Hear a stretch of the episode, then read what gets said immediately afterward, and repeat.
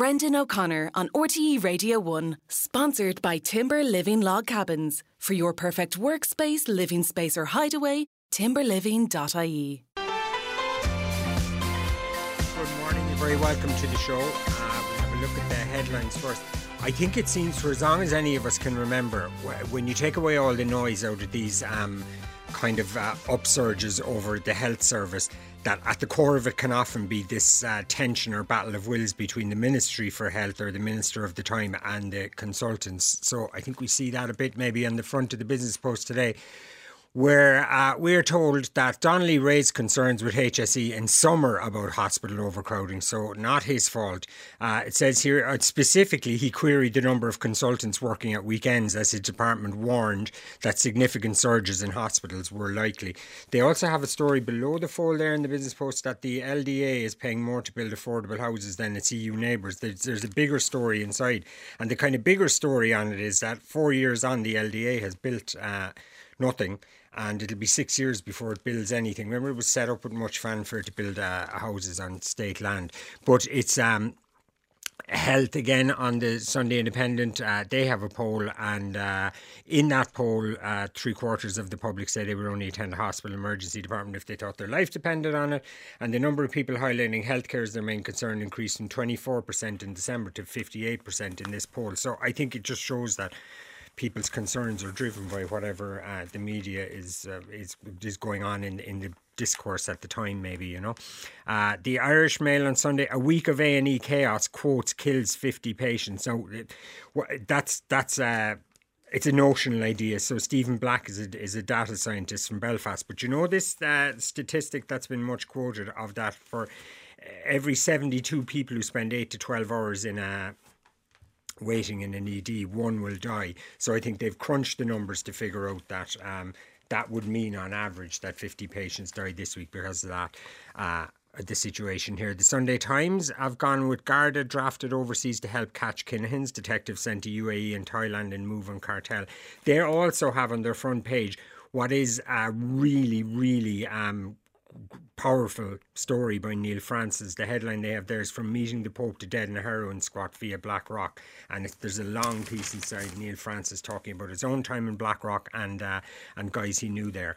Uh, the Sunday World has a story about uh, Aaron Brady, the killer of Garda Adrian Donohoe. He got in a fight in prison over Christmas. And the Sun has a story about the murder of young Kevin Sheehy. And the Mirror uh, Mescal goes Maximus. Normal people star lined up for lead role in Gladiator movie sequel. And I suppose you'd say, well done to Paul Mescal, but not right now, dear. We have other things to talk about. Um, our panel today, Alison O'Connor is political commentator with the Irish Examiner. Anthony Staines is Professor of Public Health Systems at DCU. Kate O'Connell is a pharmacist and former Fine Gael TD. And Sinead O'Sullivan is a business economist, formerly of the Harvard Business School Institute for Strategy and Competitiveness. Good morning, everyone. Morning, Brendan. Morning, Brendan. Uh, and um, we're, we're going to be joined now for uh, a little while as well by Dr. Emily O'Connor, consultant in emergency medicine. Good morning, Emily. Morning. Uh, Emily, you're very upset, are you? Yes. Um, I, I think that over, I think not only have patients but staff have been let down enormously by having to go through this Christmas New Year period in emergency departments. Yes, uh, yes again.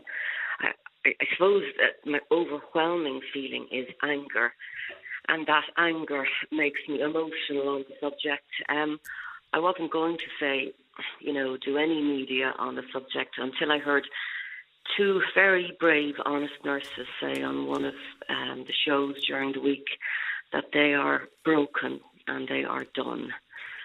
And that just is so true. What is that how you feel? We're making, yes, the conditions that we're asking staff to work in in emergency departments at the moment means that people are being broken and that we are really feeling that we are done. And so, yes, to talk about why, to talk about the damage being done to people being expected to work in these circumstances. What is what is your work system. schedule? Sorry, Emily. What's your work schedule right now? So we work um, we work um, uh, days are we do we work one long day a week, which would be a 12 hour.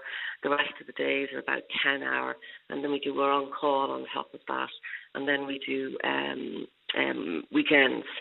I suppose it's not even the amount you're doing. I'm yeah. probably doing less than I was. It's not being able to meet the eye of the paramedics with the ambulances that you're lining up in your corridors and you can't you can't offload. It's passing the patients in the corridor uh, hour after hour after hour who haven't been haven't been seen. It's expecting the triage nurse to go out to a waiting room again when there's 40 patients wait, waiting to be triaged and a four-hour wait to be triaged. It is simply inhumane to ask people to do this again and again and again, and it just makes me and then when the system opens up on the 4th of January or, or whatever, and people try and tell you, oh, sure, could have been worse. Could be, we've done worse before. Sure, it'll be all right. It's not okay. And I think we have to just start accepting that this is not okay in any in any in any way. Do you feel you, do you feel you and your colleagues are being blamed for this? Oh, um, I'm, I'm sure in part way yeah, I feel there's a fair bit of gaslighting going on to get us to shut up. What do you mean? Um, um, I, I think whenever someone like me complains that that something has failed, you'll be made feel that it was your fault. Why didn't you do this? Why didn't you do that? Um, so I, I, think there's a fair bit of that going on. Um, I think is it, is it possible though that there's an element of of truth uh, that maybe both things are true? That consultants yes. are working very hard, why are only 8% of people discharged at the weekend? Why are 92% of people discharged Monday to Friday? So, it should be like if you if it was spread out over the week, that should be 30% being discharged at the weekend. Yeah, so you're, you're absolutely right. There was a huge variation in practice between consultants, between um, between specialties, enormous ones. Um, the variation between weekend and weekday is not simply down to there being less consultants at weekend. It's because we've less physios, home care packages, home teams, everything like that at, at weekends, less diagnostics. So there's uh, there's so many things. There isn't a thing you can mention, Brendan, that shouldn't be actioned. So, so the minister is not the minister uh, is not wrong in looking he, for seven over seven. No. Absolutely not. Absolutely not looking for seven over seven. But staff are already at breaking point, and the prospect of all of us would love to work in a system that functioned, but having come through some horrendous shifts where I work between Christmas and New Year, you have to say, how broken do you have to be um, before you stop doing it? it's breaking staff. Yeah. It's breaking young nurses, it's breaking senior doctors. People are leaving in their droves. So I, suppose my point was we need to acknowledge where we are now, and um, I'm not here to talk about solutions. I'm just okay. here to say there's a whole other group of victims in this, which are burnt out, broken staff. Okay. Emily, would you stay with us for a little while while yeah. we discuss the various aspects of this? Okay, thanks. Uh, Alison O'Connor, what do you make of that? God, I mean, you can hear it in, in Emily's voice, and uh, it's yet it's no surprise when you consider what Emily and, and her colleagues have been through in the last couple of years with COVID, uh, and what and what they face now. And I think that she's it's very good of her, for want of another way to say it, to acknowledge that um, Stephen Donnelly was not incorrect in what he said. Uh, like the fact is that the current consultant contract is basically Monday to Friday. Um, but that doesn't mean, as Emily has outlined, to be a certain reluctance as well. Sorry yeah. to, to put in, yeah. but just on that, there seems to be a certain reluctance by some consultants as well to take up a contract that would be 37 hours and that would require them to work sometimes yeah. work 8 a.m. to 10 yeah. p.m. And I think a lot of people are scratching their heads thinking, well, that sounds okay, but yet they're saying they're worked off their Well, I mean, I suppose on one level, right, you can, anyway, there are consultants all over the country working incredibly hard mm. and who have been through this, this, this really acute period over the last couple of years. But the bottom line is that they there is an awful lot of autonomy. They quite rightly they have clinical independence, deciding you know whether somebody should be discharged or not. But nobody really is keeping an eye on you know are, are they working at weekends? You know how much are they working? And that's the bit that they don't want to give up. Now, that's kind of human nature. But the reality, really, you, you look through the papers this morning, you see uh, that that uh, our health service is in the most appalling state. Um, as Emily says, it's not just one thing that would fix a couple of things. It would help the system, but as she said, there's a whole lot of other things, physios, all these other services that. I mean, it's interesting to draw together this morning's coverage, right?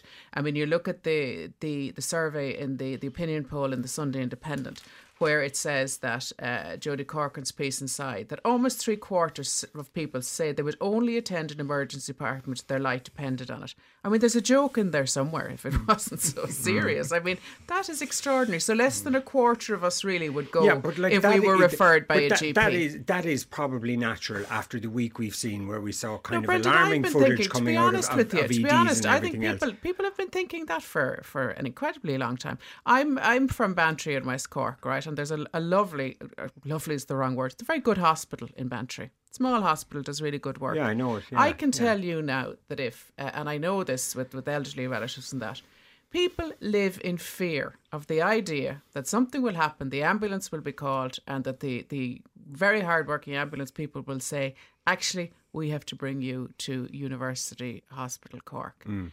Um, and that's no, I mean, there's some wonderful people who work there, but I mean, the idea that people are in active fear of attending um, their local uh, hospital is a quite extraordinary thing. Yeah. And yet we do, do you know factor what? I in. have a personal experience yeah. of. Uh, of of University uh, Hospital Cork. Yeah. Before Christmas, it wasn't as busy. I spent a few yeah. days in, in in the A and E there. Yeah.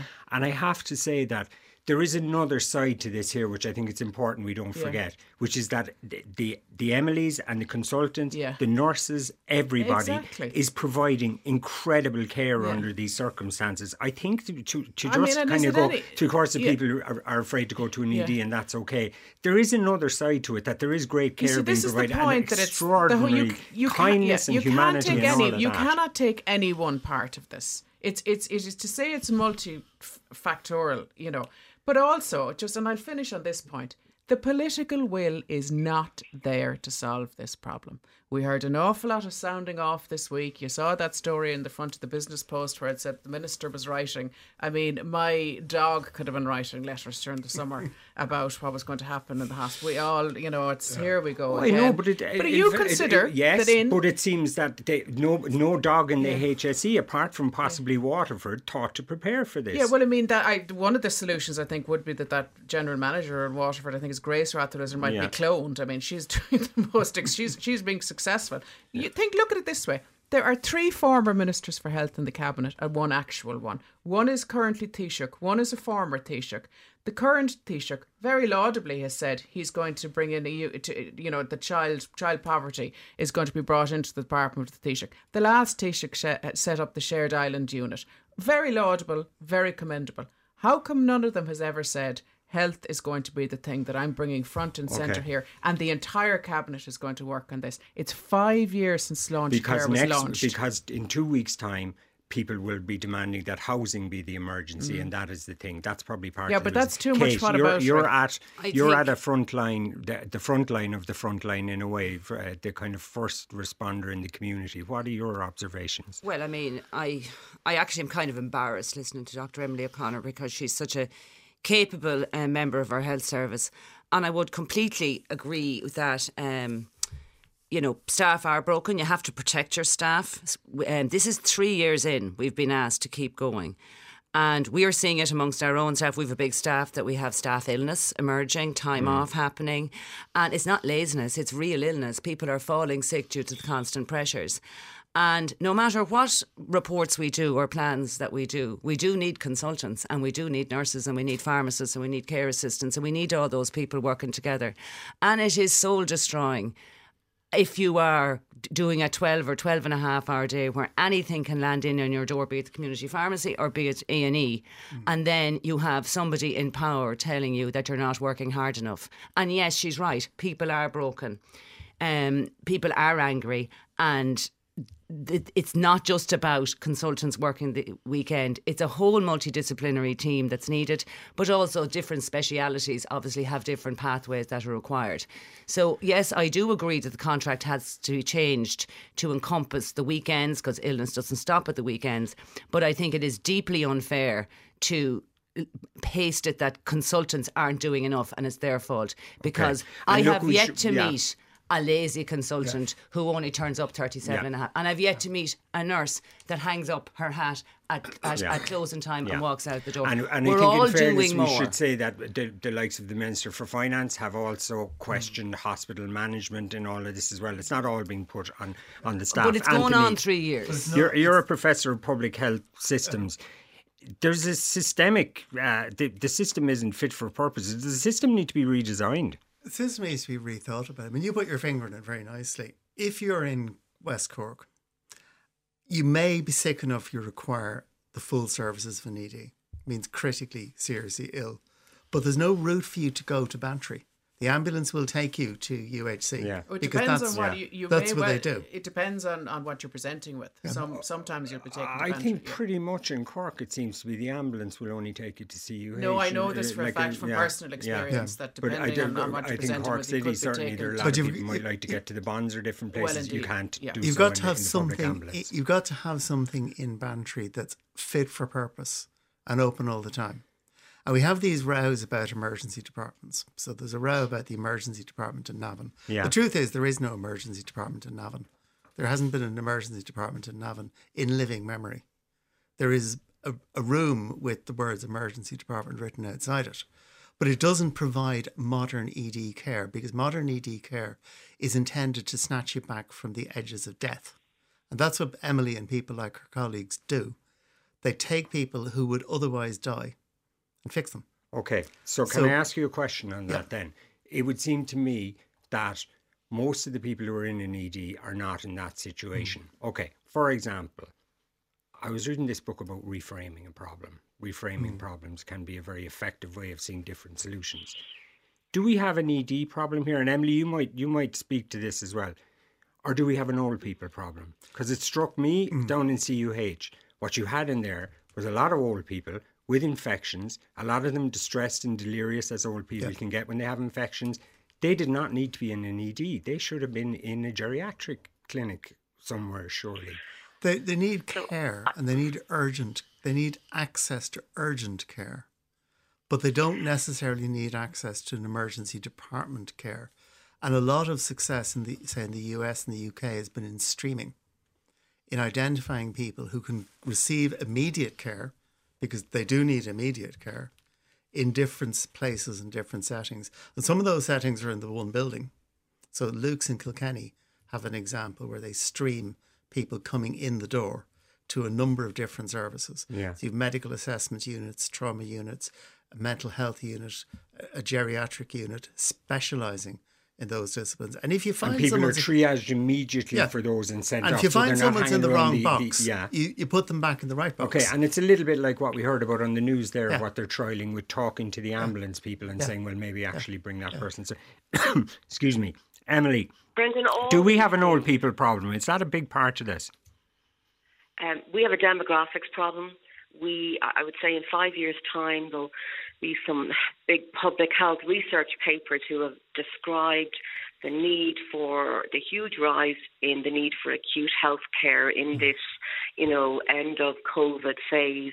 Um, um, and, and a lot of, and part of that is that a lot of older people have become a lot less frail, a lot more frail during COVID, and yes, are, are needing to come into hospital emergency departments. Every single thing that was mentioned there could happen, should happen, but doesn't happen, or happens episodically, or happens sometimes. There's an awful lot of small, bespoke quality healthcare projects going on. There is nothing for someone like me who stands in my ED with a 16 hour wait to see a doctor, a Mm. four-hour wait to see a triage nurse, no ICU beds. Twenty. When I stand Okay, there well, Emily, go, what percentage of those people need to be? What percentage of those what- people need to be at an ED? that is not the point. That's the type of question that I get asked to defer, or no offence, Brendan, to actually shut people like me up. Oh no, It I'm not. doesn't I'm not. I don't. They I'm not at all. Not at all. I'm Yeah, trying to think but- of the systemic issue here, and we are being told that the logically enough, the reason that uh, the EDs are overcrowded is because people shouldn't come to EDs. Is what they were There are basically told. So should, patients. there are definitely patients who come who could be cared for in an in a more accessible GP primary care service. Once they're there, um, I need um, staff, space, and agreed pathways. And there seems to be an inability of the, the the system is so overstretched all the time that there is no ability to escalate when let's say um, I've uh, and one doctor, one nurse off sick, and if, which we, we we should always put these things. We should always assume we're going to have some sick staff and overstaff to try and compensate for that. So that we don't end up with a four-hour wait for triage, a sixteen-hour wait to see a doctor, no ICU beds. You know, we we are we don't put in the planning to ensure we don't fail. Yeah, well, I suppose- escalate.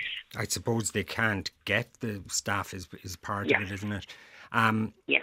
Sinead O'Sullivan, economist, you've been listening to all this very thoughtfully. Um, yeah, so we absolutely have a demographics issue. If you step back from the problem, you know, and, and for people like Emily, it's impossible. She can't step back from the problem. She she's on the front line dealing with this all day every day, and neither should she step back. She should not be using her time to think about what are what are the problems that Ireland's demographics going to do for for the health service in the next five to ten years.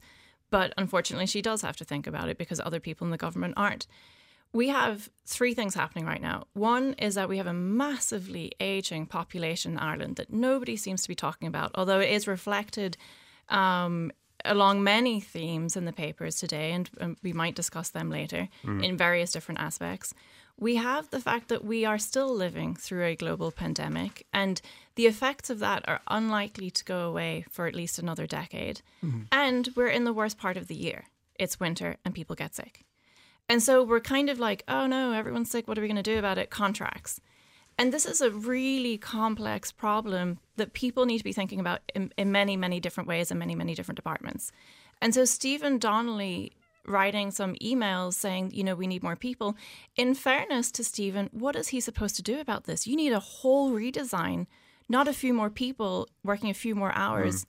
You need to redesign the entire system to reflect hmm. the fact that you know maybe it's not consult i mean it absolutely is consultants that we need but who's thinking about the porters who's thinking about the food and the catering who's thinking about you know how do you get wheelchair access to move a patient between a and b on a hmm. sunday evening this is just such a hugely complex issue that has to do with macro macro issues that I don't feel like we're discussing at all as as, as you know as an economy. And so it's easy to say things like consultants and contracts to kind of put the blame and point the finger at someone, but but there's a much wider issue issue here that we're not resolving for at Okay. all. Okay. I think Kate, that's what, I c- think yeah. I think that's why Sláinte Care happened. Um, I think it must be five or six years old at this stage. Um, but um, it, you know, it's often forgotten that it wasn't um, something that someone ran for election based on. It was based on repeated conversations like this over a decade. Yeah. where it was like, right, where, okay, where we need the, a, where is we the need a solution. re- redesign of the health system to come out of Sláinte Care? All Well, we seem to have had was an my argument. point is it hasn't yeah, been implemented. And, and I think it's was worth there saying. a redesign in Sláinte Care of, Yes. of how those Yes, systems all absolutely. work? So it what, was what all we about, heard about was it was decentralisation about, in a row over this. Um, I suppose dissolving the monolithic Yeah. HSE created by, I believe, the current or the previous Taoiseach, he's Taoiseach now. It was Micheál Martin created the HSE, um, and it was to deal with. You know, cutting up that monolithic to go back to health boards. back to nearly essentially health boards, where you would have community health organisations, teaching hospitals, and that all has started to some hmm. extent. But then we have the Navan Hospital situation. Not not familiar with Bantry, but there is no point having A and E's and pods and buildings dropped in for the vote of an independent TD if you don't have the proper doctors and you need the throughput. So there's Yeah. no point having Emily sitting down in Clonmel, for want of a better place, waiting for a trauma to come in. In order to keep your skill up, you Yeah. need to constantly see it. Okay, and, can I ask you a and question? Sláinte Care was done to try Okay, and get rid yeah. of the Navan hospital issues, and now it's just politically toxic. Okay, so can I no ask one you has a- the lever OG, as it were. pra- practical question on that then, and I'm not suggesting that you should be doing more, but is there more that pharmacists could do uh, uh, on a week like this? Is there more that pharmacists could could do? Do you want to be I don't, I empowered? don't want them all to have gone home when I leave here. Yeah. But yes, we are stretched, but there are elements that we could deal with. So my my view would be patient group directives where someone comes in for something like perhaps thrush this morning. Why can't why would I be sending that woman to the GP? Yeah. No need for it. And we did it with the morning after pill. We're doing it with Viagra currently. Again, it would seem ridiculous that I would send a man before it became over the counter Viagra to a doctor for a prescription when the doctor's trying to deal with all the dying children and old I people. gather a child with um with Conjunctivitis. conjunctivitis. anywhere in Europe you can get Yeah. over the counter the treatment for that. In but Ireland, you not to in Ireland. kid to a doctor. Not in Ireland. Um, there's loads of things like that that we could deal with. Could you give out the, the odd antibiotic to people if they've had this? A lot of My people have recurring respiratory uh, stuff Again, and they take the same antibiotic. I would think, you know, I'm nearly 20 years qualified, different if some of them working for me two years qualified. But in terms of, you know, we need the dosing and the weight and all that's very important. But when you're experienced and you know what you're at, I cannot see why that wouldn't be the case. Why Jimmy has the same thing he had. And there's self tests now as well for RSV and flu and all that. So there's elements of that could be done in the Mm. Community. Yeah. And also, I believe community pharmacy kept a lot of people out of A&E over Christmas by maximising availability to over-the-counter treatments. Yeah, Where, yeah. you know, you, you ramped up a treatment plan that you could buy over the counter. And By the way, I, I'm being told to say that I certainly am in blaming all our problems on people getting older. I'm not.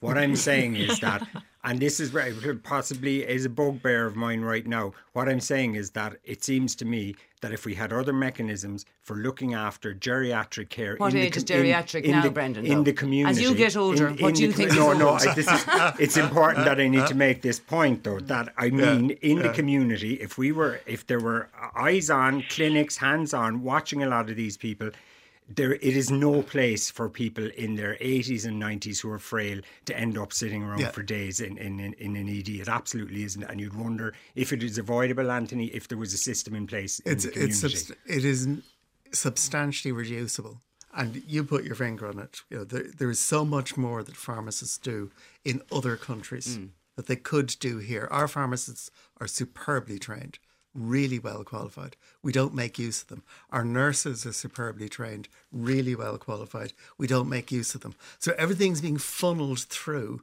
my profession through the doctors including stuff that we're not necessarily very good at, that we're just kind of, you know, we sign the form because somebody has to sign the form.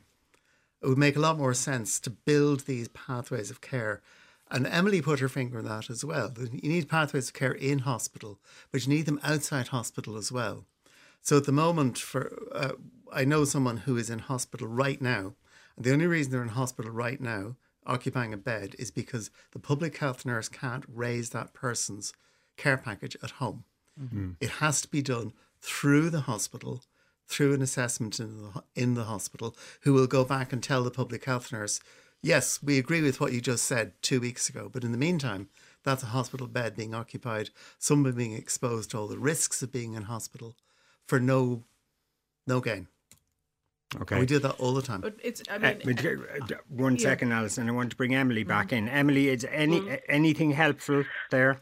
Oh, I mean, there are lots of helpful ideas, um, and it's just.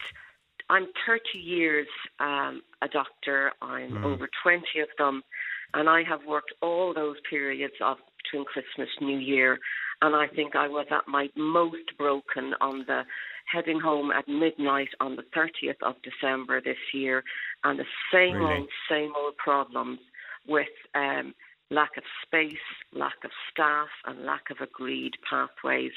And at my, uh, having seen the nurses I work with absolutely broken, having been worked with junior doctors on that shift that I know are going to be gone as far as away from emergency Yeah. medicine as they can.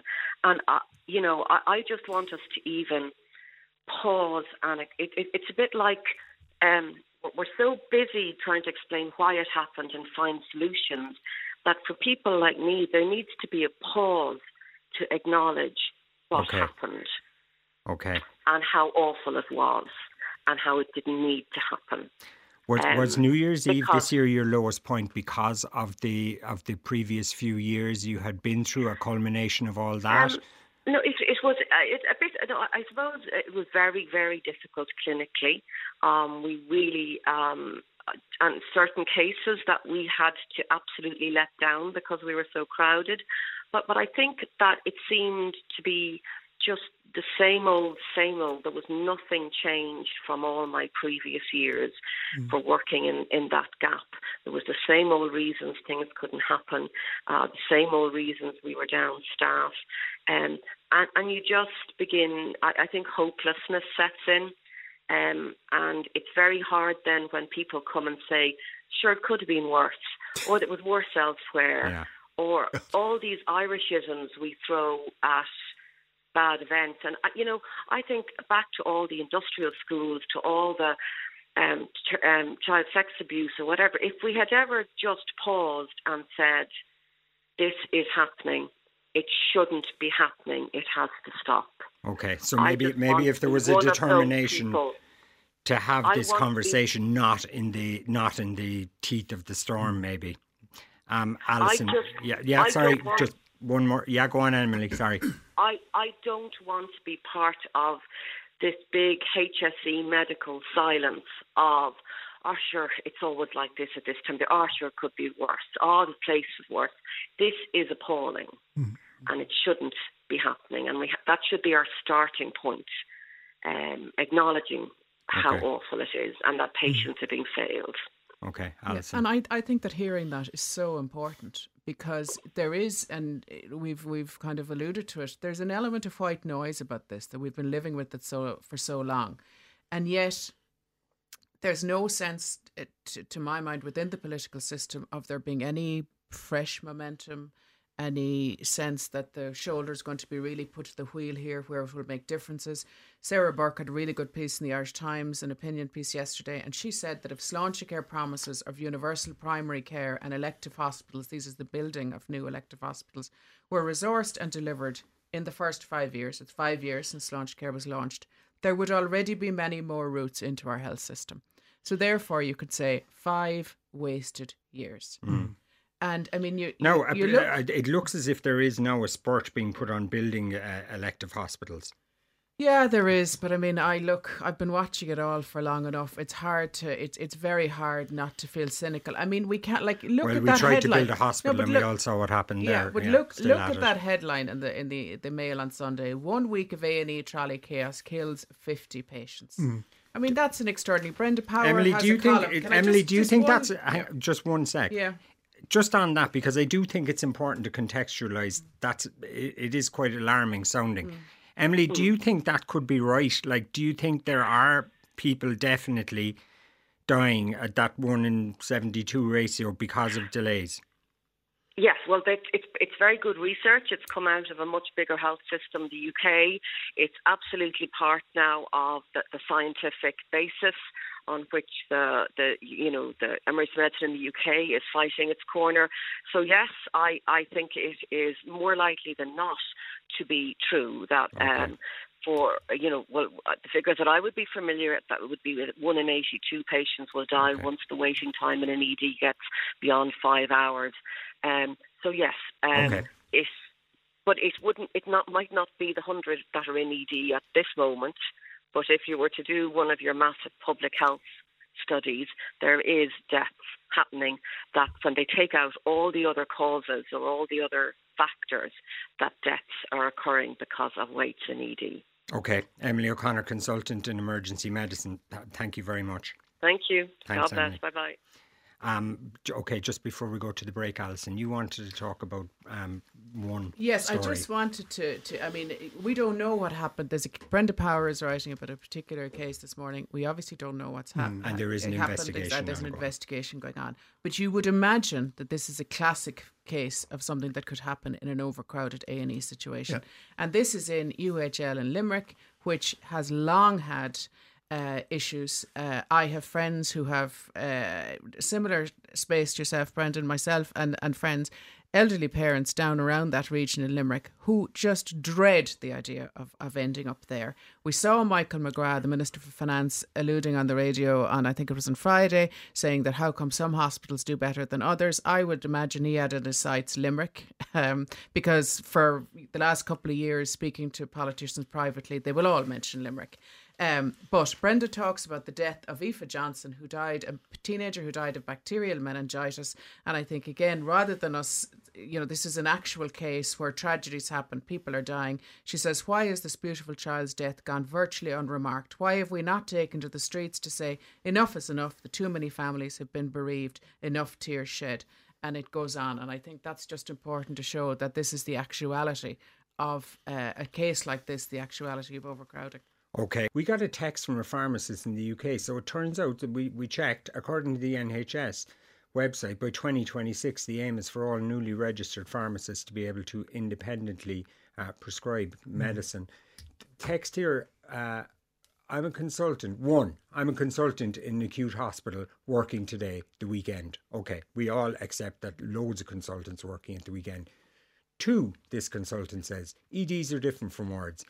Yes, a ward is unlikely to see a consultant at the weekend, but there's always a consultant in the ED. So I think that's possibly uh, close to the reality of it. Now, Sinead, um, I suppose this is kind of connected to everything we've been talking about. We know that one in four of our tax euros goes on the health service, but uh, you're looking at uh, the story in the Sunday Independent today, Philip Ryan, saying that 5 billion tax surplus is going to pay down debt, uh, is according to the Taoiseach Leo Varadkar. Yeah. So this is, I mean, front page of the Independent. Adjacent to what we've just spent 40 minutes talking about is that we have been, Ireland has been given a five, a record 5 billion euro tax surplus uh, that will be used to build up cash reserves and pay off the national debt. Um, well, quite frankly, I think this is a complete misuse of of this money. So, you know, what what what this really points to for me is the complete lack of imagination and creativity when it comes to Ireland's economic and social strategy. Why? Okay, so so But reading. is what got us in the position we've been in so many times is that when we had it, we spent it. And then when times weren't so good, we, we, we hadn't anything saved. And we have all this excess corporation tax coming in now that we know possibly will mm. not be there in two years' time. Should we not put a bit of it aside? Okay, Brendan, that's one way to look at it. But what about if I said to you, you know, we we spent it. How did we spend it? Okay, so so what Ireland needs right now, what Ireland needed ten years ago, was critical infrastructure. Mm-hmm. We have no public transport. You know, Well, we, we, we have sorry, we, we have yeah, public transport. extensive. Okay, let's look at let's look at the the infamous train from from the airport into Dublin. Now, if you were uh, if you were a minister that was thinking about the next 30 years, you'd be thinking, why don't we have a train that goes from Dublin to London to Paris? We can't get a train to go from the airport into town. So we have 5 billion euros. A lot of people would question if we need a train from the airport into town. Well, Yeah, that's a side point. But Okay. Would, yeah. Um, so so when we look at this five billion euros, you know, how do we want to spend it, and have we have we misspent money in the past? So when we think about spending this money today, there's two ways to think about it. One is kind of enveloped in this idea of the nanny state and what we're seeing on both sides from Sinn Féin and and the others in terms of polarization and and saying you know what we don't want to do is say here's every here's a tenner next month for every household to go into to electricity costs. Okay, we're going to patch up the the, the cracks in the wall. What we need to do is knock down a lot of walls in Ireland and rebuild them from scratch. And that's what the 5 billion euros is for. So this kind of, you know, quote unquote rainy day fund, well, it started raining already. And and the, the best time to build this infrastructure, critical and assets, eh, critical infrastructure and assets that we need was yesterday. And the next best time and the next cheapest time to start building it is today, not in 10 years time when we're patching up the We're woodwork. w- w- Would you agree we seem to be not great at it? If you look at the children's hospital, well, I'm not gonna argue We're trying to move that. a maternity hospital for But you know. the Mater is built, I think it's a 98 bed unit. I read it on something Yeah, this yeah. morning within two years based on Yeah. the getting around the planning thing because of COVID or whatever. And Limerick, the. Nearly Yeah, up. And, You know, and Lim- nearly done. has Limerick built one and is Limerick, looking to is- build Limerick has built is one right? and is planning to build another, and but that and that's great, but it's only just keeping up with their, Demographics. their needs. And you still need consultants. yeah, because the tr- you know the demographics is good news. There's more Irish people living to be older, which mm-hmm. is you know those of you who don't want to live to be older raise one hand, but we're not planning for that. We we are still the youngest population in the European Union by a good margin. We are nowhere near, say, where Sweden is and has been for 20 years. And the Swedes don't seem to be coping very nicely with an older population. But that's because they thought about it and they planned it. There's a piece here about in the Daily Mail or the Irish Sunday Mail from John Drennan about you wouldn't run a fruit and veg shop like this. It's chaos because they don't know. If you're running a fruit and veg shop, you know roughly how many cauliflowers, oranges, cabbages you have. If you're running the health service, you don't. We we actually have better Well, you can't you can't know how many uh, No, how we- many people are going to come we in don't at any know. time. You well, can actually, make an, an actually, educated you can. guess. You Yeah, can. can you, a- yeah. you can do much better than an educated guess. But we don't even know how many we have there now. We don't know how many GPs we have. What do you mean? I mean, we literally don't know how many GPs we have. Really? There are four or five But they're figures. not registered. Like, is there not a, a master list somewhere? I know. I know it's No, probably it's not no. on a computer. This being the health There's service, it's, HSE it's list. there are four. There are four or five different sets of lists of GPs, and they are not the same, and they do not have the same number of people on them. And that's just one tiny example. We don't know what's happening on a day-to-day basis with waiting times in EDs. We don't know what's happening with people picking up prescriptions. We know what's being prescribed. We don't know what's being collected.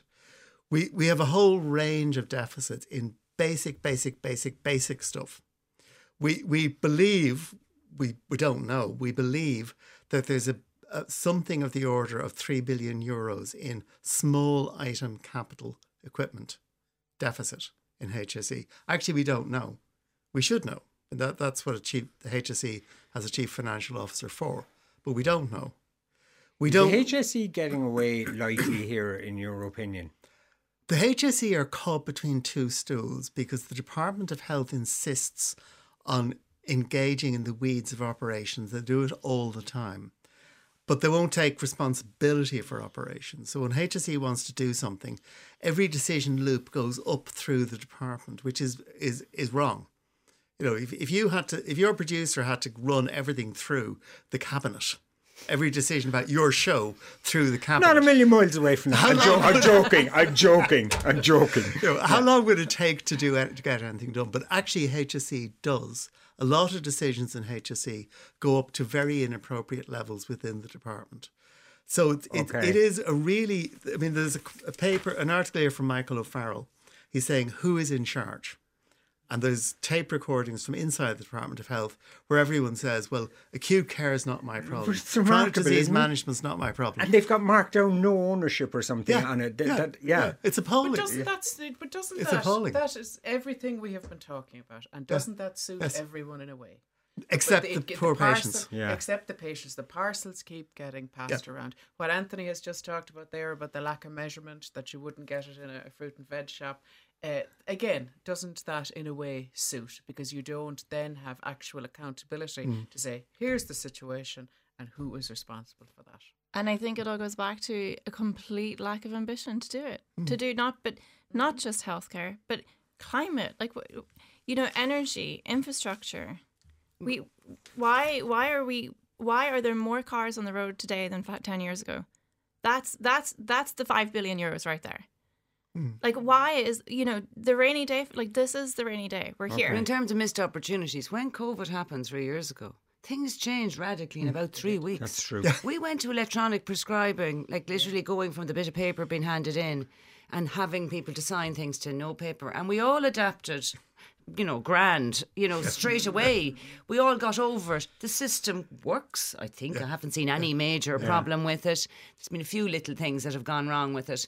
But it was possible when it was required. Yes. And- Never waste a good and, crisis and, and then that. and, yeah. and I believe COVID as a crisis was wasted Hmm. because there was your time to basically get everything done. Now, obviously, the Mater didn't with their unit waste waste their opportunity, but there was plenty of space there, and like that, we did expand our roles. Hmm.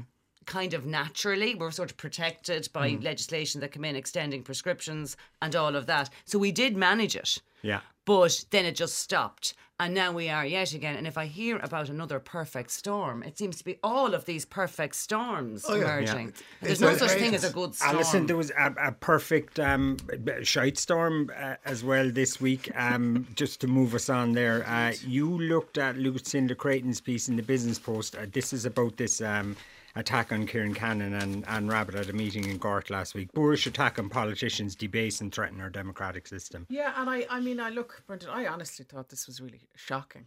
I mean, what a thing to happen. And uh, why, I mean, I often think this why would you be a politician? And it's not. I mean, particularly Anne Rabbitte has spoken a number of times of various incidents that have happened to her where she's feel, felt threatened and been threatened, and where she and her family actually had to move out of their house for, for a couple of days on, on the advice of, of Gardaí. Um, and I think that it's, it's Ciarán Cannon addressed this as well in an interview in the News at One during the week. How are you going to attract people to politics if. Uh, if this is what people see that what, what happens to, to politicians and that's the point that lucinda raises as well that she's saying good people will no longer see it as a viable career she's saying if you don't like your politicians if you don't like what they're doing elections are the best form of rebuke you do it at, at the ballot box now another angle on You this see the pipeline a, a bit more so than the rest of us, maybe. You're kind of, Yeah. you know, Yeah. adjacent Yeah. to the system and everything. Are there good young people coming up, in your opinion? No, I mean you'll you'll hear it from the people in parties who are responsible for recruiting people that there can be. I mean, no more than if you if you had a young person asking you, should I go for a career in medicine, um, should I go for a career in politics, you wouldn't be rushing them into it. And there's an added layer of that then in terms of, and Kate talk better to this, females because they do attract far more um, opprobrium and threats and all of that on social media. We saw the horrendous time that Jennifer Jennifer Carroll MacNeill uh, went through in her court case. But an added layer on this is that before Christmas, when we had the reshuffle, when Leo Varadkar was being voted on for Taoiseach, Mattie McGrath, the independent TD, stood up and to the bemusement and kind of shock of a number of his colleagues, talked about powerful globalist forces and how they were having a huge impact on how the country was being run. And he went into this sort of thing Reset. about the Great Reset mm. and the head Not of the a world. conspiracy theory, Not at all. And I mean, it was utterly bizarre, right? And I wrote wrote a, a column about this in the Examiner, and subsequently, I'm not saying it was in the back of what I wrote. Micheál Martin uh, addressed this in an interview he did in the Irish Times, where he said he was that people were really taken aback that uh, somebody is supplying uh, the rural independent group, you know, that it's the far right seeking to plant their ideas. Now, Okay, now, look, we we're don't not going to make any away. connection No, between Mattie McGrath and the far right, No, okay? and we're not going to we're not going to get carried away with this. You're not saying that it's y- y- directly connected to any attacks. I wouldn't on want to offend the far right. But anyway. if you talk about it's the immigration issue, anti-vax, let's not be naive though. Let's keep an eye on it. This was hmm. an utterly bizarre uh, episode in the Dáil, and it's certainly well worth. yeah, and again, we make no connection between what happened in Gort and any kind of uh, f- No, but I do wonder how many how either. many like, parsnips but, uh, are buttered in Tipperary, Mattie's constituency, on the words of uh, Klaus Schwab. Eva Moore has another Kate. great article on it um, in the Sunday Times today, and I just she, she- they are public servants, not public property, and I think it's a great line from her. And my fear is is that that this will polarize politics. So you'll either go into politics if you have absolutely nothing to lose, as in you don't care, or you're so wealthy you can legal yourself out of it is another way. Okay. And you will have a polarized setup. Now, my children, when I was a TD, was ver- were very small, and they kind of didn't really have a clue what was going on. But I do know of TDs and senators who had children in secondary school when I was a, a TD, and what some of those children went through in terms of commentary by teachers in some cases, commentary hmm. by people at at school gates. I myself had a poster in someone's garden about me, didn't mention me, everyone knew who it was. It's 18 months up in my area. And in that time, one of my children started reading. It was grand when they didn't know what it was. So all of these things would make you go, why would I do that to my family? Why would I bring this upon my husband? And actually, in my case, I guess my own fault. But my staff got because there's no line. So when people were annoyed at me, they came in and attacked the pharmacy staff. So would you go back into um, actual professional politics? My husband's at the zoo, so he won't be listening. so, I mean, look, it, it, it, it is complicated and you have to be resilient. But something, there has to be a zero tolerance approach. During the Eighth Amendment, and not to get into that, every room myself and Simon Harris went into, we mm. worked out how we were getting out of it. Mm. And be that a window or a fire exit, we never went into a room that we didn't know the exit. When Anne Rabbitte got hit with a bag, she knows that could have been an arrow or as something mm-hmm. else. Mm. People are that crazy out there. It's happened in the UK twice. And again, you're often labelled as moaning or not tough enough or not able. I was going into the Swan Centre one, one weekend with three of my own and two belonged to somebody else, the cinema. And I was surrounded, but and I was like a mother hen with the cardigan around the kids. And I said, I deal with you when I come out. I just have to deal with them. And like that was minor, but that's mm. happening all over the place. It happens in churchyards, it happens in schoolyards, and I really think zero tolerance. If you attack somebody in public life, end up. so would you go back? Would you go back into professional frontline politics? Well, we'll see. I'm very busy at the minute, and we'll see how things go. But you Okay. don't lose your drive for it or Mm. your desire for it. And I don't think anyone that goes in, more, I don't know. There's very few people go into politics for the wrong reasons. Most people want to change the country for the better and do the right thing, but it is a major Mm. decision to have to make. But it is. I can. It would be very difficult for me to recommend for somebody to go into politics who had a young family Mm. unless they had a good system at home that they could mind their teenagers. And then there's the online awful stuff, awfulness as well. Quick counterpoint to that is you know as as we were quoted um, before i think um, Cannon saying you know if if this is what's happening to politicians it's i mean look it's not it is what happened to one politician is it wrong? Absolutely. Does it happen every day? No. I mean you know is this gonna is this one incident gonna prevent a generation of people going into politics? I i would be shocked It's not one if incident. No, it isn't, yeah. Oh Okay, God, no, yes. there's a series of them, and I think people people with involved, and as Kate just has, will tell you, the culture has really changed. And one of the most incredible things to me is that that man came back into that meeting, and that nobody said you out. He went I mean, on it was in, Joe Duffy, I yeah, have- I was exactly. Yeah, okay, Okay, okay. incredible. But, yeah, let's not get, get into the, the details of, of, of him. Um, really briefly, Sinead, there was something you wanted to talk about, and it, just to end on a, on a lighter note, fake wine in the in the Sunday Times. Peter Conradi's writing about it. Okay, love this article. I don't know if this if this shows that it's a slow news week or or if if uh, if if this paper is just trying to keep us all afloat in January. Uh, yes, Peter Conradi is writing about is that a fraudo, which I thought was a great title. Uh, basically, uh, fake forged wine. Okay, um, this is of interest to me personally because I'm looking at art at the minute. I'm looking at forged art. In fact. Very few people know that sometimes forgeries are worth much more than the originals.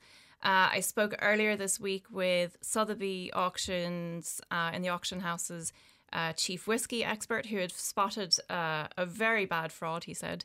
Uh, in the whiskey auction market this week, and and the interesting thing about uh, wine and whiskey is that very few, not even the sommeliers, can Yeah, tell go on. it's fake Yeah, yeah. but it's the packaging that gets them every time and and like art uh, and and you know three weeks ago there was a or in uh, late november there was a christie's auction of of an of a dinosaur skull uh, as a piece of art that was called off because expert a paleontologist last minute had said look this is not the real deal The thing is, I think a lot of people would think that uh, whatever rich guy ended up with that, or rich guy or gal ended up with that fake wine, sure, if they didn't know the difference, God, the well God, this, this God bless the question them. how do we Okay. I'm thinking you'd be much more wine? Uh, inclined okay, to that's- spot a fake wine in January than you're one million in December.